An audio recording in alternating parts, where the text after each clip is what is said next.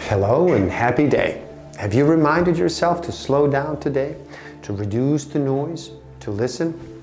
My name is Igor S F Walker, and I'm here to remind people to slow down, to reduce the noise, to walk their lives into a natural flow. Welcome back to the Book of the Week series. Every week, as I read another amazing title, I share it with the world.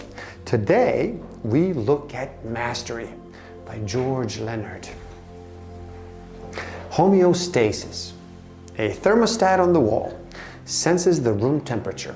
As the temperature on a winter's day drops below the level you have set, the thermostat sends an electrical signal that turns the heater on. The heater completes the loop by sending heat to the room in which the thermostat is located. Once the room temperature reaches the level that you have set, the thermostat sends an electrical signal back to the heater, turning it off, thus maintaining homeostasis.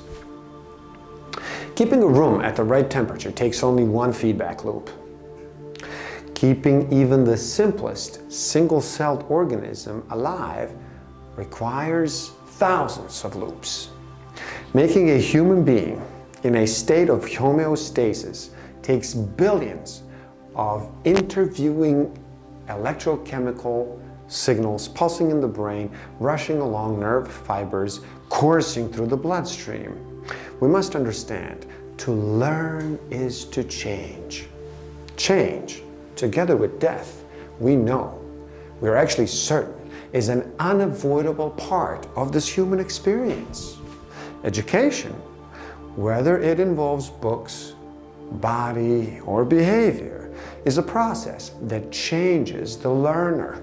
It doesn't have to end with college, graduation, or at age forty, or sixty, or age eighty. The best learning of all actually involves learning how to unlearn. It also involves learning on how to learn, that is, to change. A lifelong learner is essentially one who has learned to deal with homeostasis simply because he or she is doing it all the time.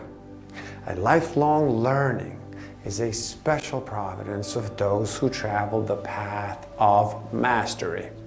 And that path never ends.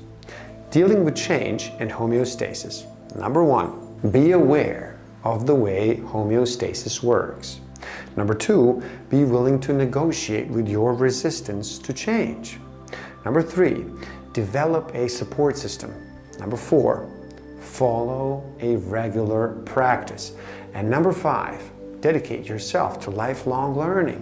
Instruction, practice, surrender, intentionality, edge. If you have enjoyed this video, please do like it, share it with the world, subscribe to my channel. You can also find a direct link to this book in the description below. Get it, read. Thank you. Love and respect.